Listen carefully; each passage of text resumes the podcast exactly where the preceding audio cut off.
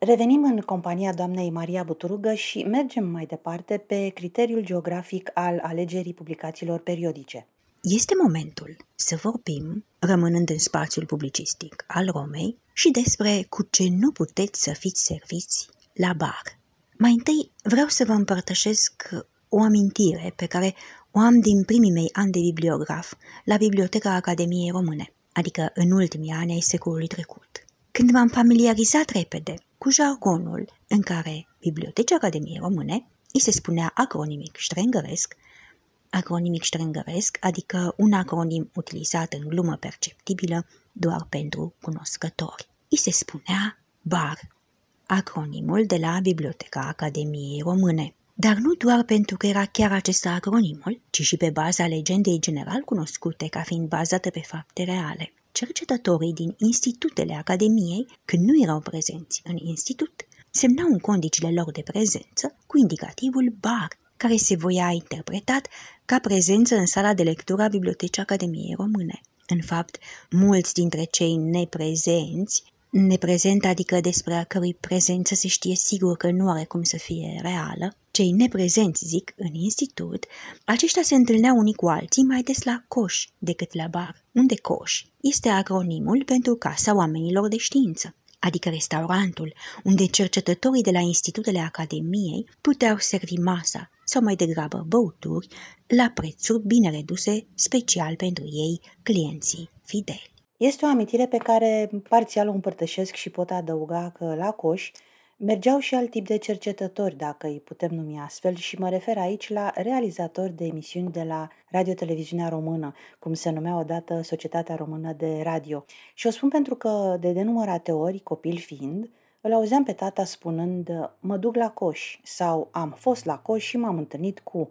Mi-a trebuit ceva timp să înțeleg ce înseamnă Coș. Dar să revenim și vă întreb de ce această amintire. Amintirea pe care v-am împărtășit-o este, desigur, o digresiune, necesară însă, pentru că nu voi avea prea multe informații să vă ofer despre cele două publicații periodice menționate în Bibliografia Națională Publicațiile Periodice Românești, despre care vom vorbi astăzi.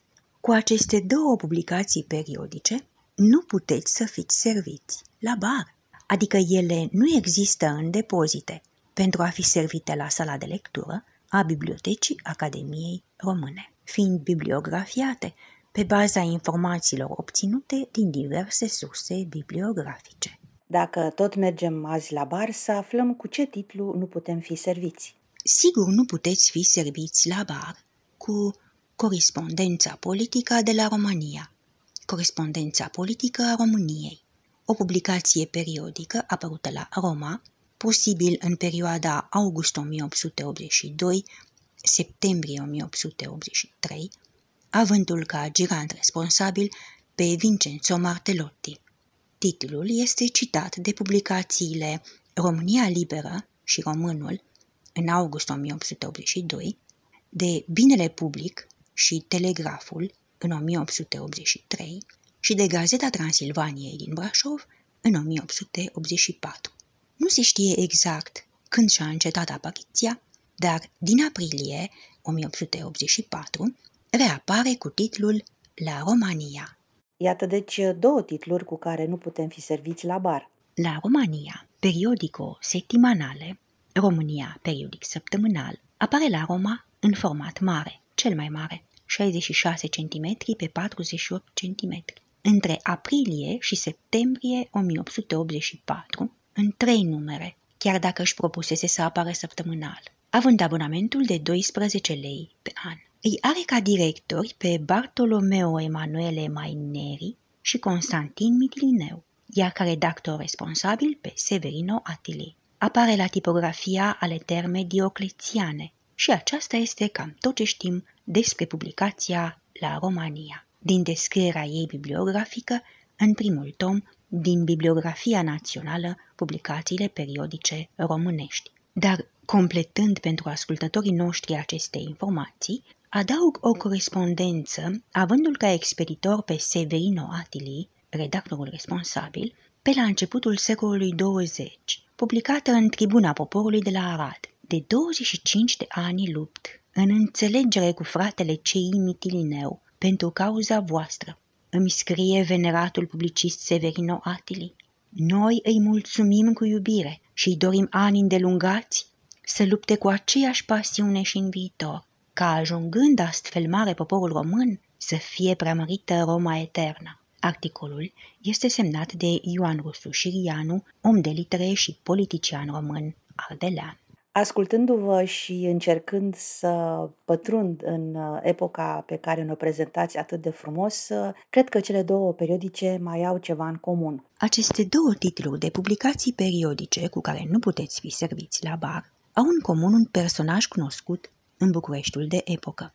Un ziarist român de origine italiană, Luigi Casavilan, care ajunge în România prin anul 1877 pentru a asigura ziarelor italienești corespondența de război, războiul rusoturc, în care s-au implicat și trupele românești pentru obținerea independenței de sub suzeranitate otomană. Sub direcția lui Luigi Casavilan, din septembrie 1881, apare săptămânalul Fraternitatea Italo-Română, ulterior cu titlul Frăția Română-Italiană, un ziar politic-literar, precum se subintitulase și Propaganda Venețiană cu un deceniu mai înainte, prima publicație periodică românească din Italia despre care am vorbit. Fraternitatea italo-română, care apare până la 30 decembrie 1884 pe stil vechi, 11 ianuarie 1885 pe stil nou, se spune că seamănă mult cu revistele publicate la Roma de Maineri și Mitilineu în perioada 1883-1884, și anume Corespondența politică de la România și La România periodico setimanale, acelea cu care nu puteți să fiți serviți la bar, adică la Biblioteca Academiei Române. Promovarea Italiei în România și sensibilizarea opiniei publice italienești la situația și interesele României au fost obiectivele urmărite la Roma și București de Constantin I. Mitilineu și Luigi Casavilan în publicațiile lor. La Romania, a lui Constantin I. Mitilineu la Roma și Frăția Română-Italiană a lui Luigi Casavilan la București. Despre Luigi Casavilan și intensa sa activitate în cadrul jurnalismului românesc vom avea ocazia să detaliem într-una dintre întâlnirile noastre viitoare. El este cel care, în vara anului 1884, va fonda un ziar bine cunoscut, Universul.